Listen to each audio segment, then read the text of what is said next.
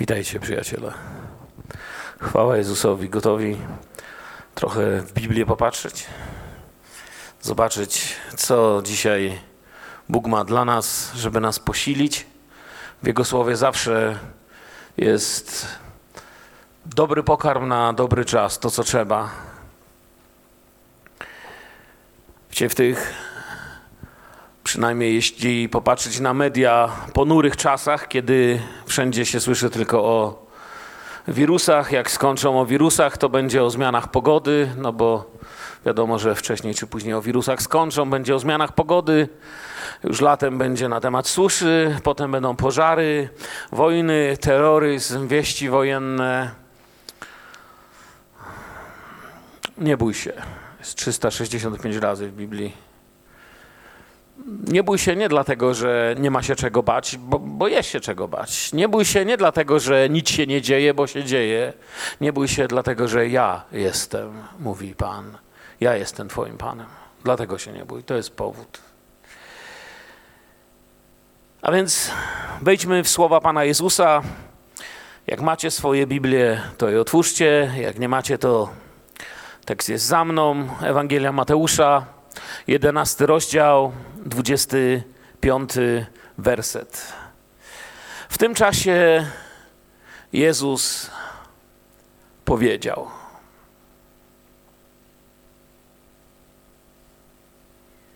W tym czasie Jezus powiedział, w tym miejscu chcę się zatrzymać celowo. W jakim czasie Jezus powiedział to, co za chwilę przeczytamy? Mamy tu w tym czasie, czyli w jakim czasie? Powiem wam, jaki to był czas, zanim zaczniemy czytać, co Pan Jezus powiedział. Jan Chrzciciel znajduje się w więzieniu.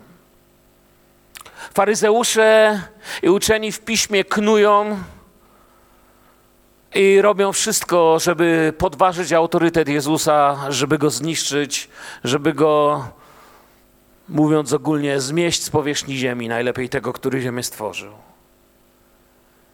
Jezus kieruje w tym czasie pocieszenie do Jana, ale też kieruje bardzo gorzkie słowa. Jeżeli przejdziecie trochę wcześniej niż Ewangelia Mateusza 11 i tak sobie weźmiecie taki kilkurozdziałowy kontekst całości, to zobaczycie, że Jezus kieruje też gorzkie słowa wobec opozycji i niewiary uczonych w piśmie faryzeuszy, tych, którzy chcą zdobyć serca tłumów, napełnić je strachem, religią, a nie chcą usłyszeć tego, kim On jest, kogo w sobie objawia.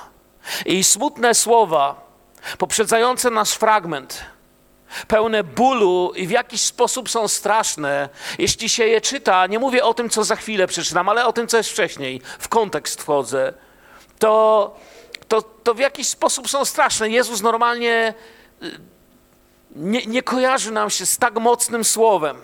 Jezus pokazuje, że można dojść przed Bożym obliczem do takiego stanu, w którym usłyszy się, i to pada z ust samego Jezusa, biada, biada, biada wam. To wszystko się dzieje wcześniej, zanim dochodzimy do miejsca, które przed chwilą zaczęliśmy czytać. Biada mówił i porównywał Sodomę i Gomorę, mówi, im będzie łatwiej niż wam, którzy słyszycie. Tak mówił do tych, którzy ciągle knuli, podważali i odrzucali Jego objawienie. I właśnie w tym czasie, właśnie w tym czasie wyborów, jedni go odrzucają, inni knują, inni powierzają mu swoje wczoraj, dziś i jutro. I ci, którzy go przyjęli, stają się powodem radości Boga. I teraz dla nas to zaczyna mieć pełniejsze znaczenie, co, co pisze w 11 rozdziale, w 25 wersecie. W tym czasie Jezus powiedział: Wysławiam Ciebie, Ojcze, Panie nieba i ziemi, że zakryłeś te sprawy przed mądrymi i roztropnymi, a odsłoniłeś je tym, którzy są jak małe dzieci. To jest ciekawe. Tutaj nagle Jezus wybucha takim strumieniem radości. Dlatego celowo chciałem pokazać Wam wcześniejszy ten kontekst. Ten, ten wcześniejszy kontekst jest smutny, dramatyczny, jest pełny biada, pełny bólu. Boże serce jest pęknięte, Jezus rozpacza i nagle ten wybuch radości Strumień radości zaczyna się z niego wylewać. Jakby takie wrażenie, kiedy się czyta jeszcze raz i jeszcze raz sobie ten fragment powtarzałem, jakby Pan Jezus swój wzrok, swoje serce, oczy swego serca, swoich myśli przeniósł na tych, którzy stoją i jednak za nim pójdą, na tych, co jednak słuchają, na tych, co jednak postanowili kochać, ufać, naśladować, na tych, co zostaną i przyjmą to, co mówi, chociaż wielu z nich jeszcze nie wie, przez co im przyjdzie iść, ale on wie. I tu się zatrzymał mój wzrok. Moje serce na tym fragmencie pozwala wniknąć w radość w nieba z każdego, kto się nawraca. Tu widać to, jak on się cieszy. I mamy tu radosne wołanie Pana Jezusa. Jego wezwanie, Jezus y, nie, nie tylko wzywa, co za chwilę dojdziemy w tekście, ale też wysławia Ojca. Słowo wysławiać oznacza publicznie ogłaszać, i dokładnie tam jest takie słowo użyte w Nowym Testamencie. Oznacza publicznie coś, kogoś ogłaszać. Jezus publicznie ogłasza chwałę Boga, publicznie ogłasza to, kim jest Bóg, jak cudowne rzeczy się dzieją. Jezus cieszy się tym, co ogłoszone jest tym, którzy są jak małe dzieci i nie tylko cieszy się tymi, którzy są jak małe dzieci, ale i używa języka małych dzieci.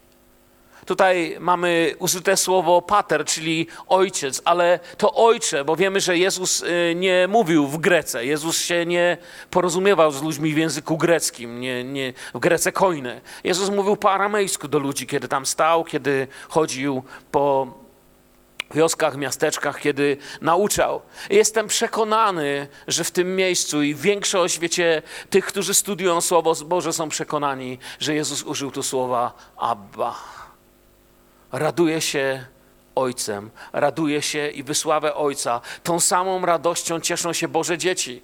List do Rzymian, ósmy rozdział, piętnasty werset. Otrzymaliście ducha usynowienia, w którym wołamy co? Abba, Ojcze.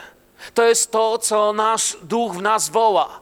To jest, to, to, jest nasza, to jest życie tej adopcji duchowej, która jest w nas. To jest to, co przychodzi najpierw do głowy. Abba, Ojcze, Abba, tatusiu.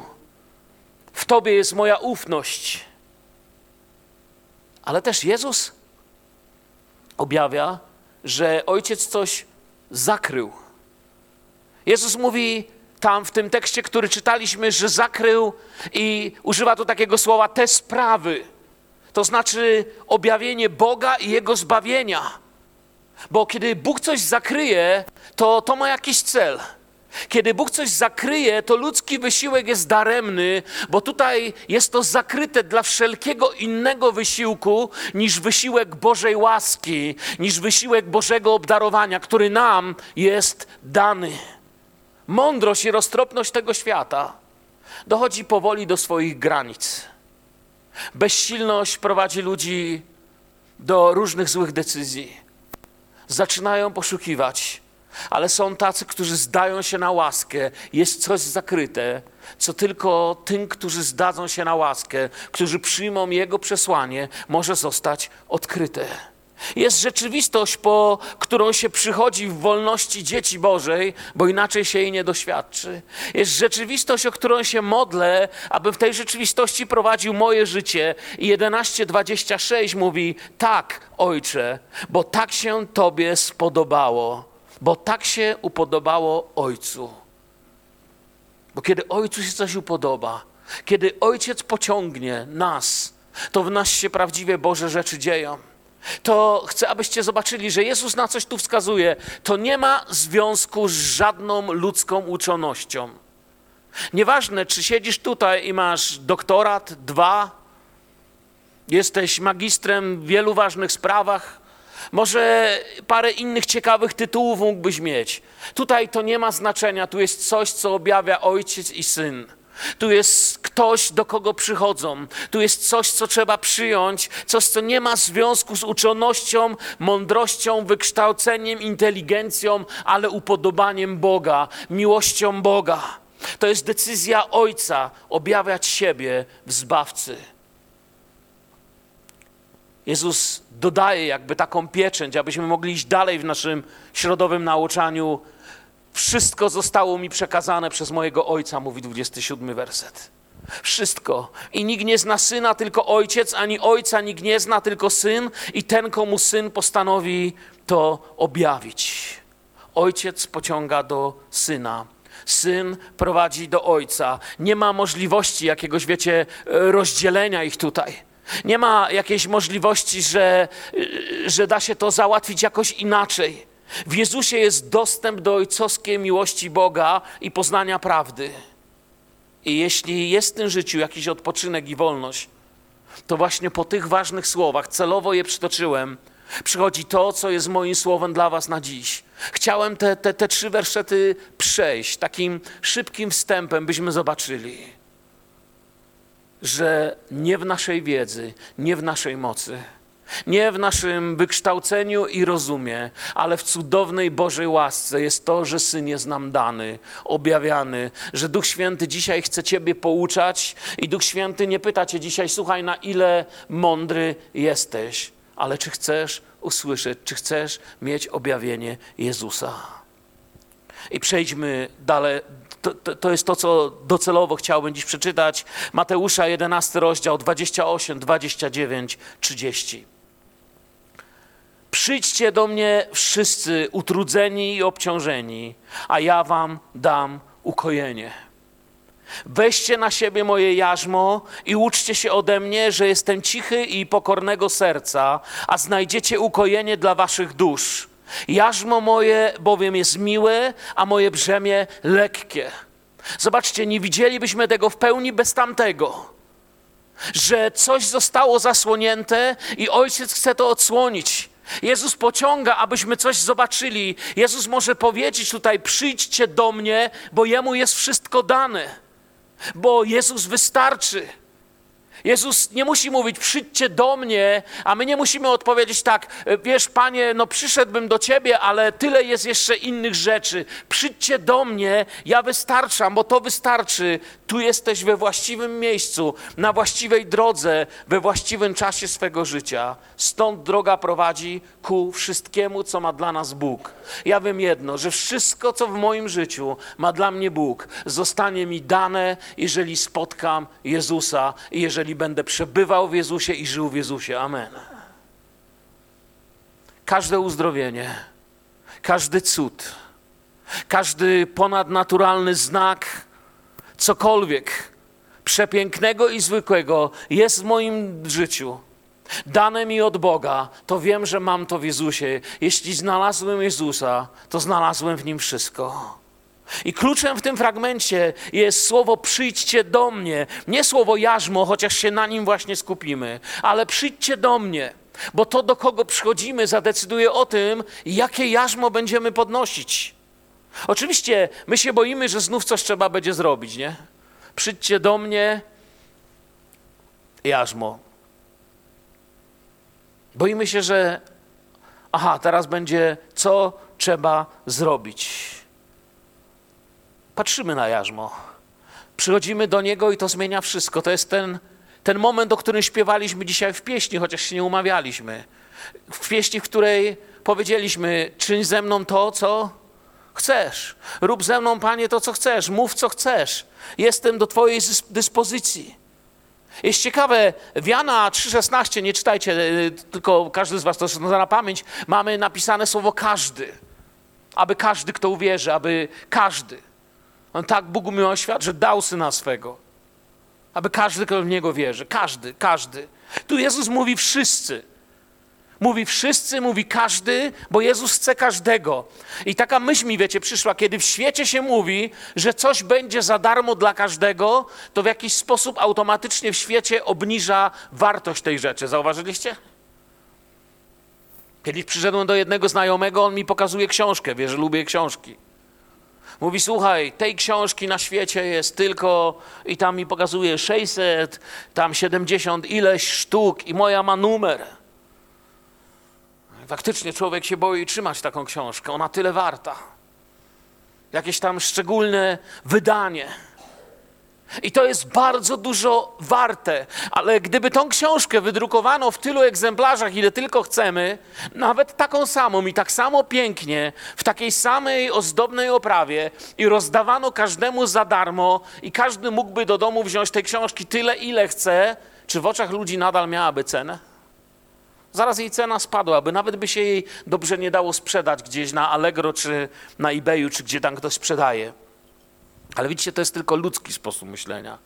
Kiedy Bóg mówi, że coś daje za darmo i jest dla każdego, to u Boga nie ma braków, bo wiecie, to co cenne u ludzi kończy się. Człowiek ma koniec swoich źródeł.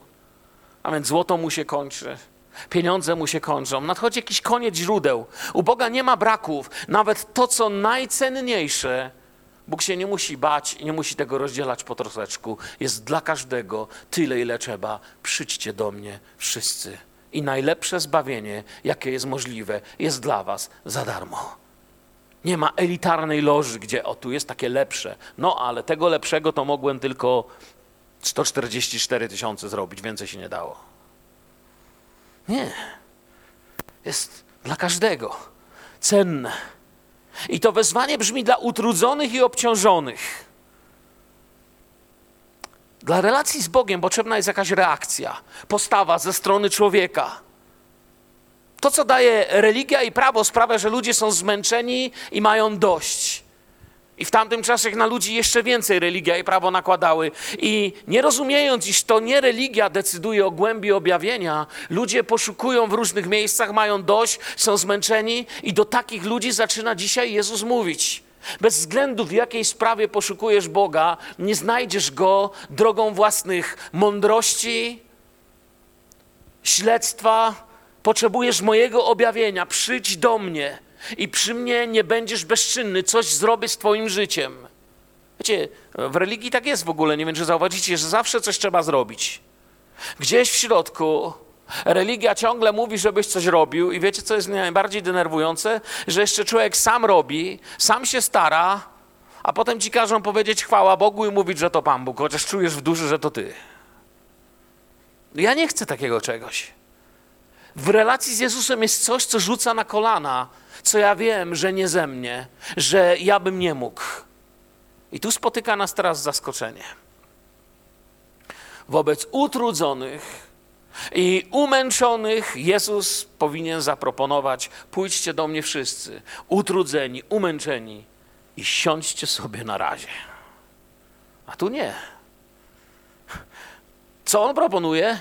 Jezus proponuje jarzmo. Utrudzony oznacza, że człowiek jest zmęczony, zużyty, wyczerpany. Obciążony oznacza, że i tak już niesie więcej niż chciałby nieść. Jednak Jezus mówi te wielkie słowa, my chcemy je pojąć dzisiaj, aby wyjść z tego miejsca i powiedzieć: Dziękuję Tobie, Ojcze, że przemówiłeś do mnie i objawiłeś mi coś od Ciebie, co pomoże mi teraz lepiej Tobie służyć i iść za Tobą, bo wiem, że Twój plan jest dla mnie dobry.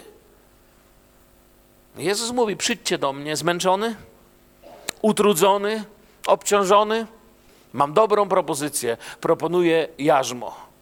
Kiedy sobie to zap zapisywałem, pomyślałem, czy my jeszcze w naszych czasach w ogóle wiemy, co to jest jarzmo. Bracia, proszę o zdjęcie jarzma, żeby wszyscy zobaczyli, co to jest jarzmo. O, to jest jarzmo.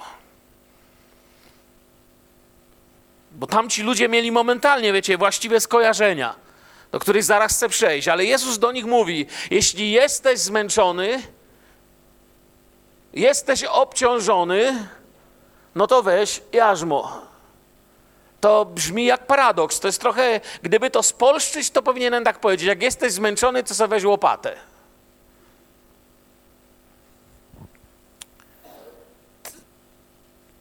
Jarzmo Chrystusa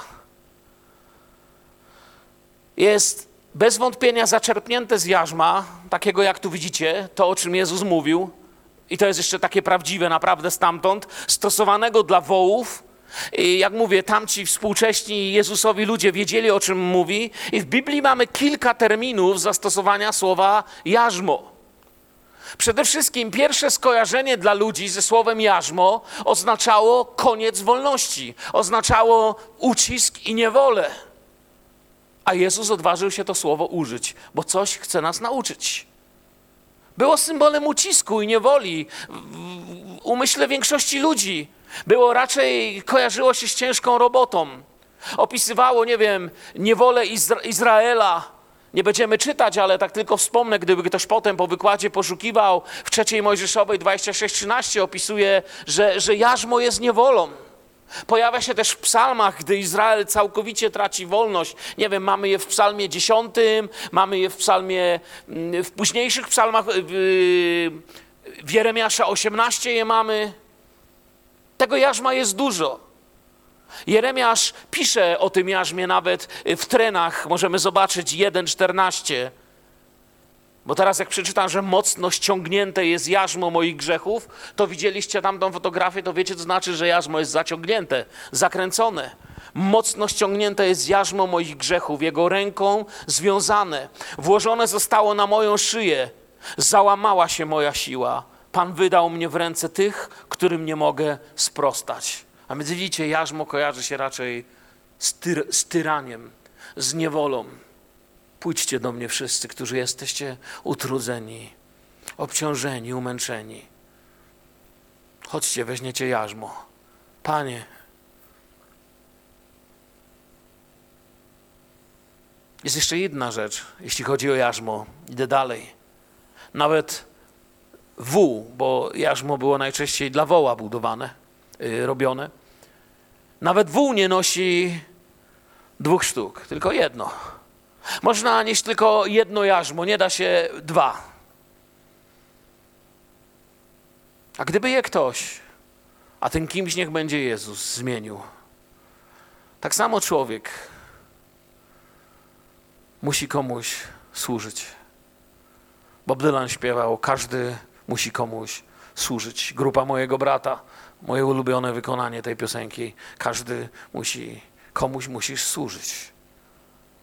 Może to być diabeł, może to być Bóg, ale komuś musisz służyć. Czyje jarzmo niesiesz? Czyją robotę robi Twoje życie? Bóg zdaje się zadawać pytanie światu. List do Rzymian, szósty rozdział, szesnasty werset, zobaczmy. Czyż nie wiecie, że jeśli się oddajecie jako słudzy w posłuszeństwo, stajecie się sługami tego, komu jesteście posłuszni? Nie wiem, czy wiecie, tu jest pierwsze lekkie objawienie dla nas. Jarzmo jest instrumentem posłuszeństwa. Przez jarzmo objawia się wolę dla woła na przykład. Wół by nie wiedział, gdyby nie jarzmo. Ono mu nie tylko pomaga wykonać robotę, ale też jest przez tego, który prowadzi, pomocne w komunikowaniu tego, o co chodzi. Komu jesteście posłuszni? Czy to grzechu ku śmierci, czy też posłuszeństwa ku sprawiedliwości, mówili do Rzymianie. I nie jest to w innych miejscach Słowa Bożego czytamy jarzmo religii i rytuałów, o tym nam mówi, nie wiem, Dzieje Apostolskie 15, 10, jak chcecie później sprawdzić, Galacjan 5.1, my idziemy dalej. Albo nie, Galacjan 5.1, zobaczmy to. Chrystus wyzwolił nas, abyśmy w tej wolności żyli. Stójcie więc niezachwianie i nie poddawajcie się znowu pod jarzmo niewoli. A Jezus mówi, weź jarzmo. A więc stoję przed wyborem, że w jakimś jarzmie, w jakimś zatrudnieniu, pod jakimś panowaniem musi znajdować się moje życie. Pomyślałem sobie, Gdyby duchowa rzeczywistość niektórych z nas, nie wiem, i na ulicy, i w kościele, i w kaplicy, na ulicy, tak powiem, gdyby na chwilę się zmaterializowała, zmaterializowałoby się wszystko, ukazało to, co nas sobie niesiemy, to, z czym idziemy. Zastanawiam się, czy niektórzy z nas nie, nie ukazaliby się w tym miejscu, jak ci, którzy ciągną wielki, wielki worek kamieni, na który na każdym z nich jest jakieś diabelskie oskarżenie z Twojej przeszłości. Inni niosą jarzmo, które targa ich życiem i nie pozwala ci spać, nie pozwala ci żyć, nie pozwala ci robić tego, do czego dawno temu Bóg cię powołał, bo nie możesz tego zrzucić. Inni mieliby nazmo, jarzmo z podpisem Pana Jezusa. Tam, gdzie są na misjach, tam, gdzie służą, tam, gdzie pozwolili, by Bóg ich poprowadził, aby była zrobiona robota. Gdybyśmy tak mogli te jarzma sobie obejrzeć.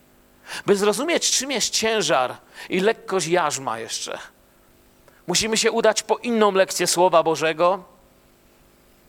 Musimy się przenieść w troszkę dawniejsze czasy niż czasy Pana Jezusa. Przenieśmy się w czasy Jeremiasza.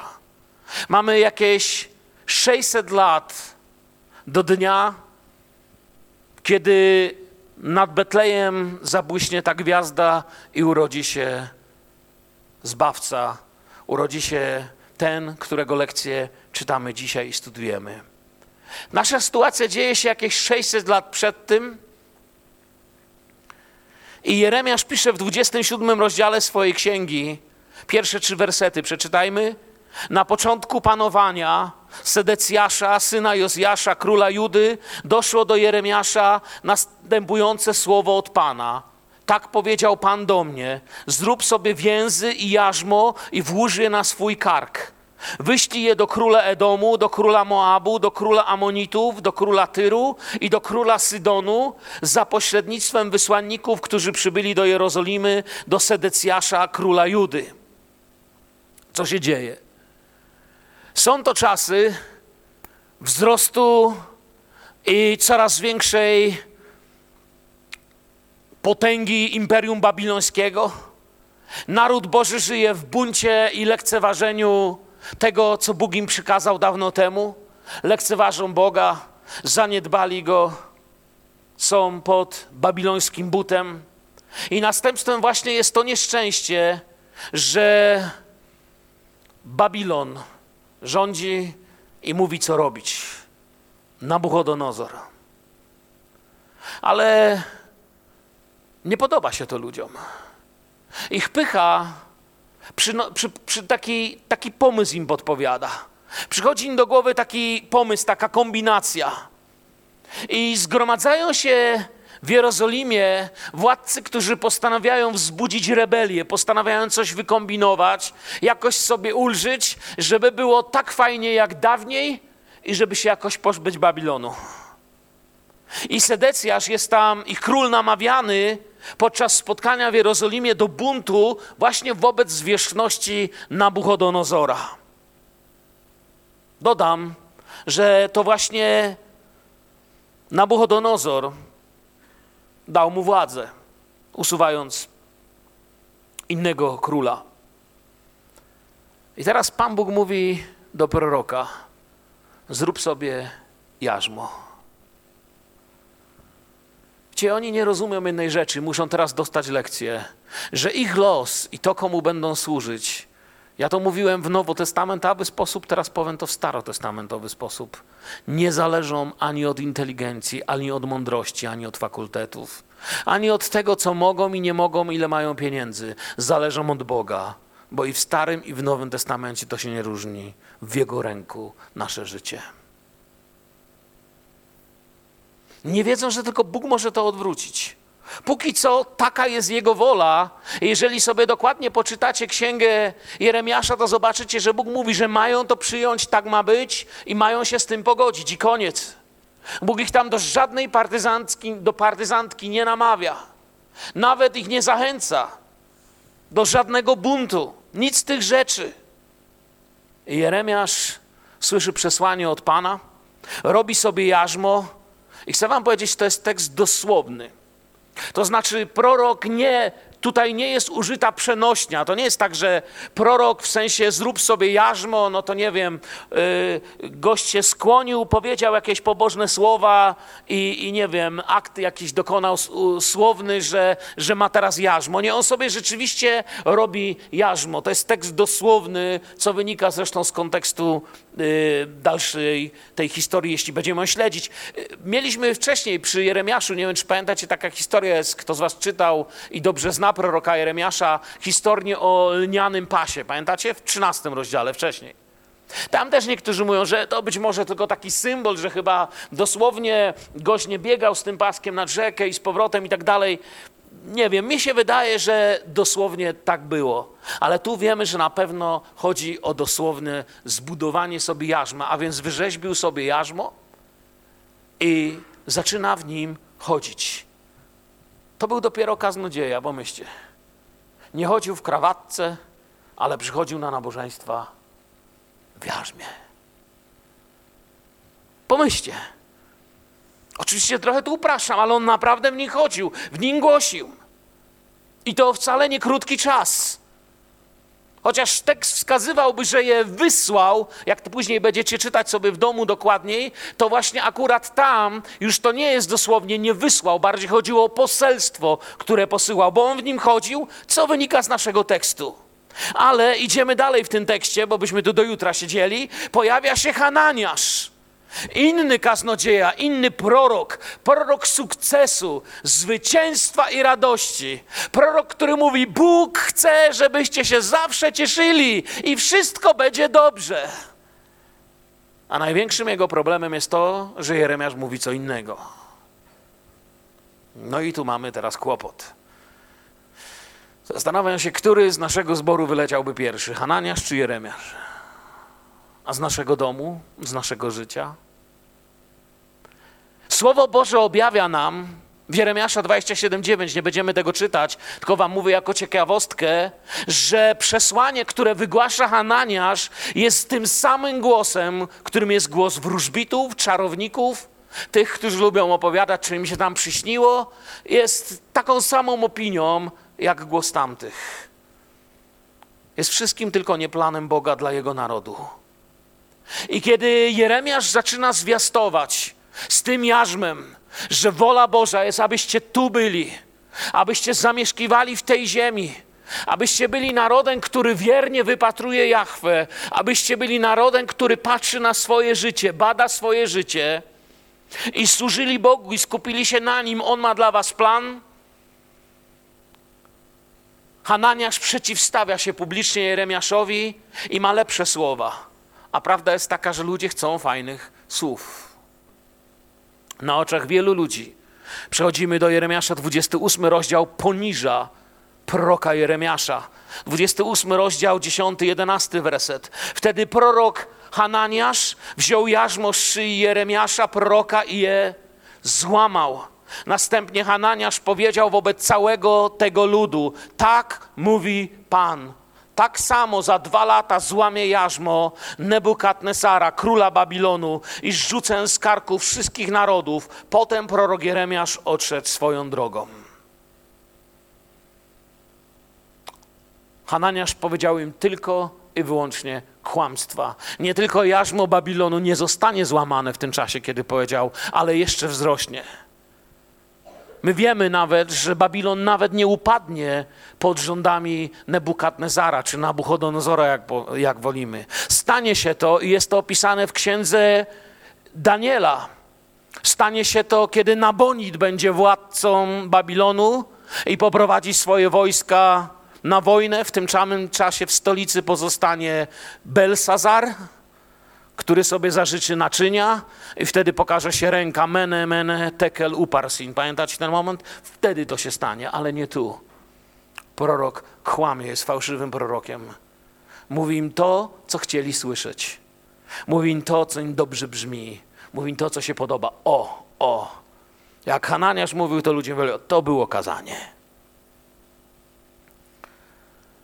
To pokazuje nam, jeszcze raz tutaj wrócę do tego, co powiedziałem wcześniej, że jarzmo na szyi proroka było prawdziwe. Widzicie, to wynika z kontekstu tego, co tu czytamy.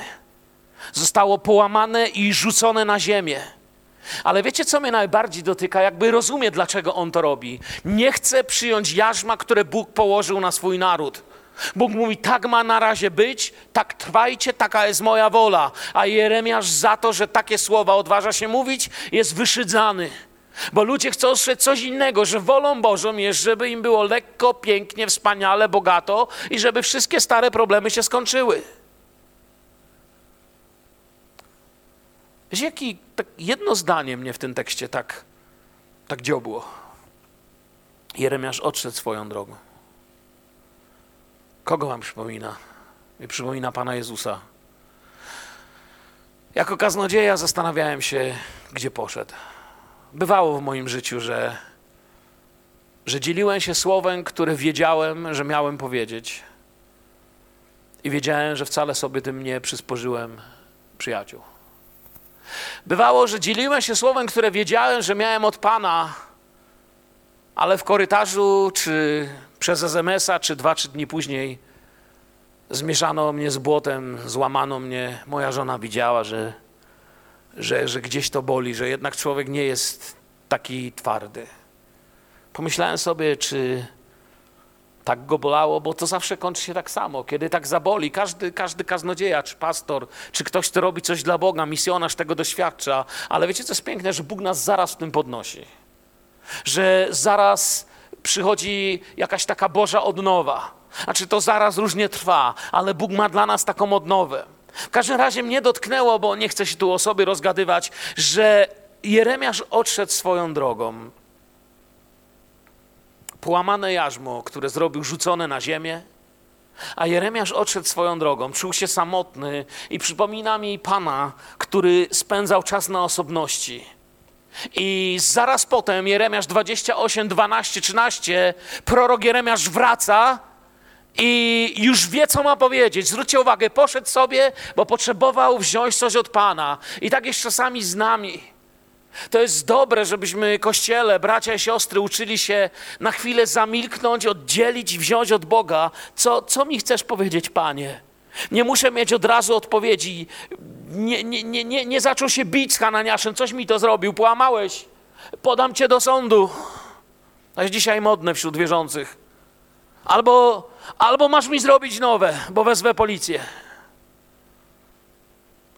On poszedł i otrzymał słowo od Pana. Jeremiasz 28, 12 i 13. I doszło do Jeremiasza następujące słowa Pana. Po tym, jak prorok Hananiasz złamał jarzmo na karku proroka Jeremiasza. Idź i powiedz Hananiaszowi, tak mówi Pan. Złamałeś jarzmo drewniane, lecz zamiast niego przygotowałeś jarzmo żelazne. Jarzmo, które było lekkie i które służyło poprawie, pokucie i przemyśleniom. Zamieniłeś na jarzmo charówy, niewoli i straszliwych, straszliwych rzeczy. Bo żelazo jest cięższe niż drewno, to jest jasne. I żelaza nie da się już tak łatwo połamać. Żelazne jarzmo, jak komuś weźmiesz, to chyba sam je będziesz musiał założyć. Tego się nie da tak łatwo połamać. Ja myślę, że przesłaniem Jeremiasza było jarzmo i tamten je wziął, bo wolał, żeby ludzie słuchali jego przesłania, ale tego już nie mógł wziąć. Jeremiasz zaraz potem powiedział Hananiaszowi, jak widzi go Bóg i wiecie co, kosztowało to fałszywego proroka życie. Pada martwy. Prawda zabrzmiała tamtego dnia głośno. I ta prawda musi brzmieć w naszych sercach. Bóg nie usunie ich póki co z Babilonu. Wiecie co, że po tym wydarzeniu Jeremiasz nie powiedział, a teraz, no jak tak bardzo chcecie, to wszystkich nas Pan Bóg zabierze z Babilonu i będzie fajnie. Jeszcze nie. Ale pouczył ich, jak w nim żyć co się musi w nich stać. I wyznaczył im czas i dał obietnice, które już wkrótce w księdze Daniela staną się wspaniałym, wspaniałym motorem do nowych rzeczy ale Bóg tak samo nie zabierze nas z tego świata. Nie powinniśmy się zwodzić i słuchać Hananiaszy, którzy chcą nam powiedzieć, że na tym świecie Bóg zamierza ustroić nam raj. Tego raju tu nie będzie i przynajmniej nie w tych okolicznościach, jakie są tutaj i teraz. Mamy tutaj być, aby głosić Pana Jezusa Chrystusa. Jesteśmy tutaj, jak mówi nam Nowy Testament, aby rozgłaszać cnoty tego, który nas powołał. To jest nasze zadanie, po to przyszliśmy. Jeśli nam coś zostało objawione, nasze zadanie to jest iść przez ten świat z Jezusem, biorąc Jego jarzmo.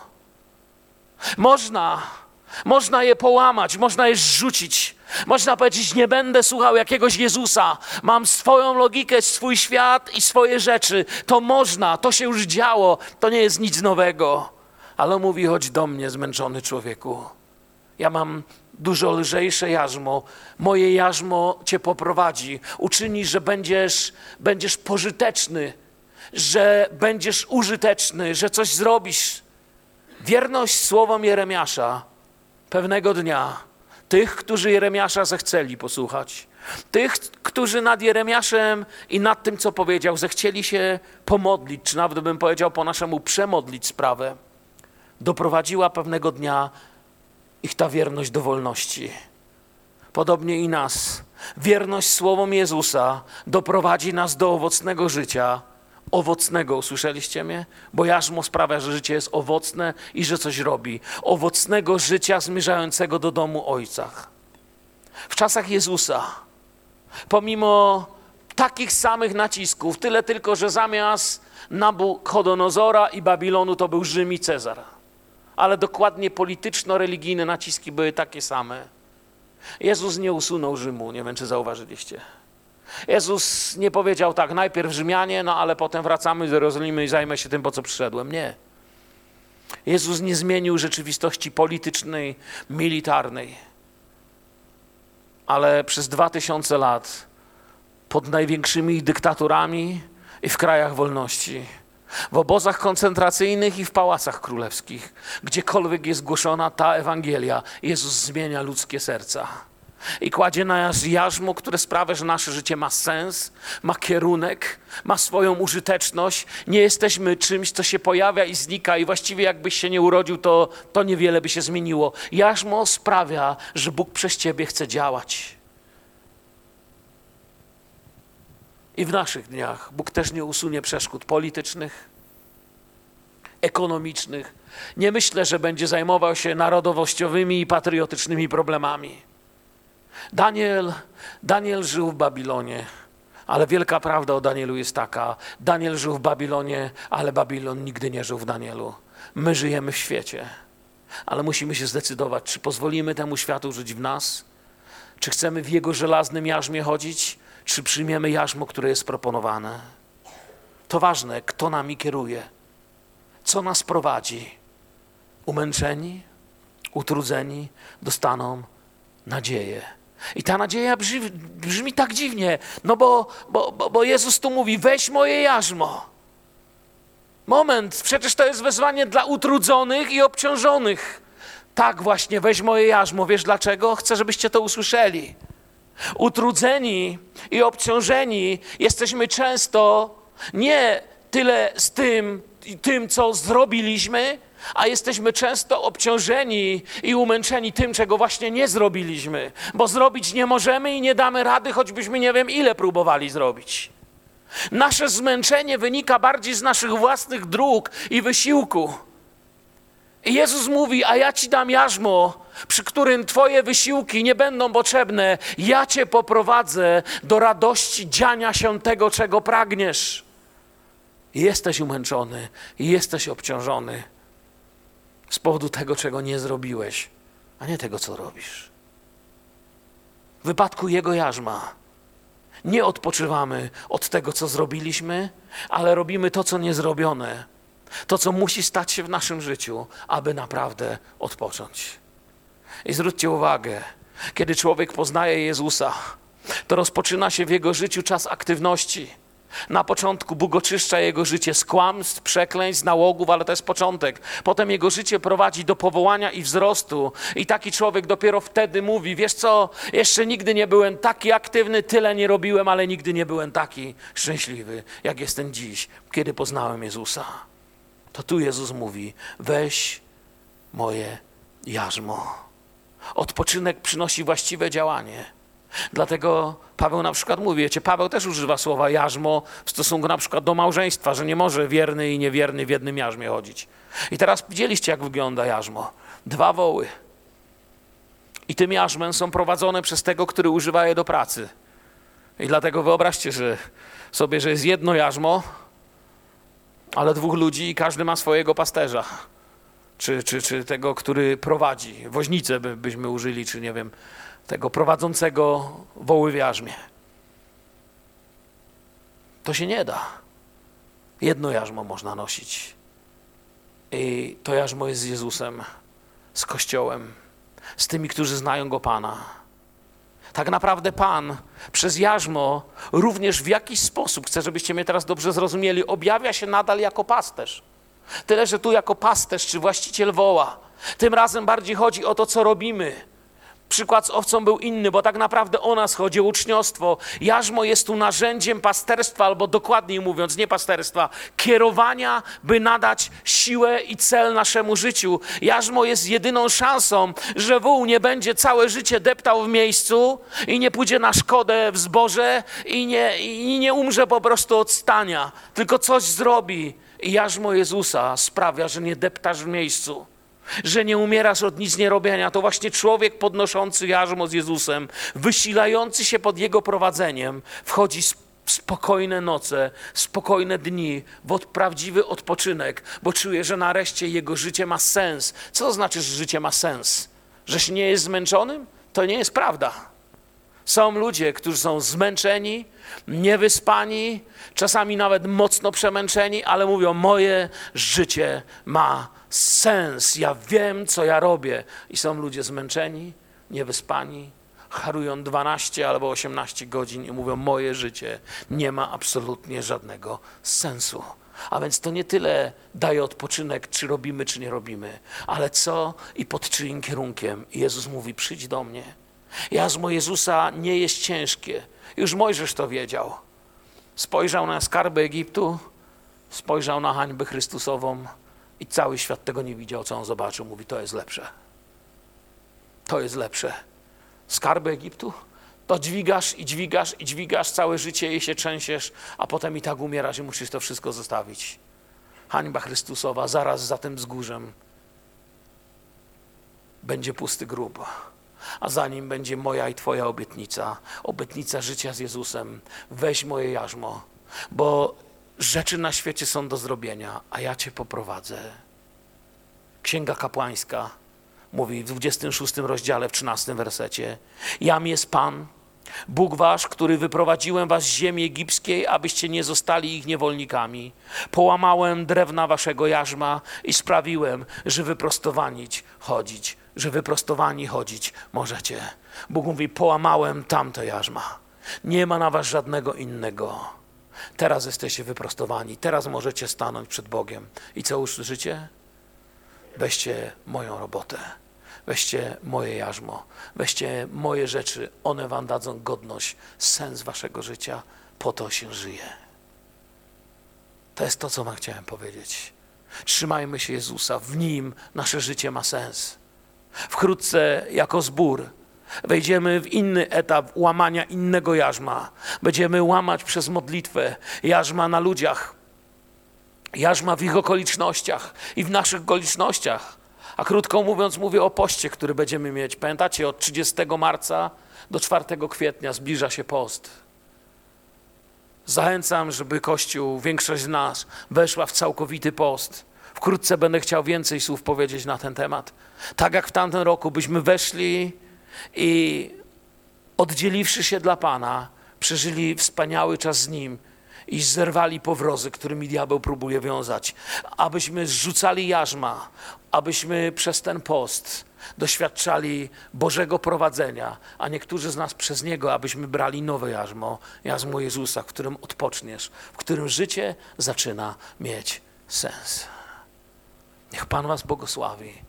Skłonimy na chwilę nasze głowy. Ojcze w niebie, chcemy Ci wyznać, że każdy z nas tutaj pragnie, aby nasze życie nie było bezcelowym ciągnięciem jakiegoś diabelskiego wózka w jego jarzmie.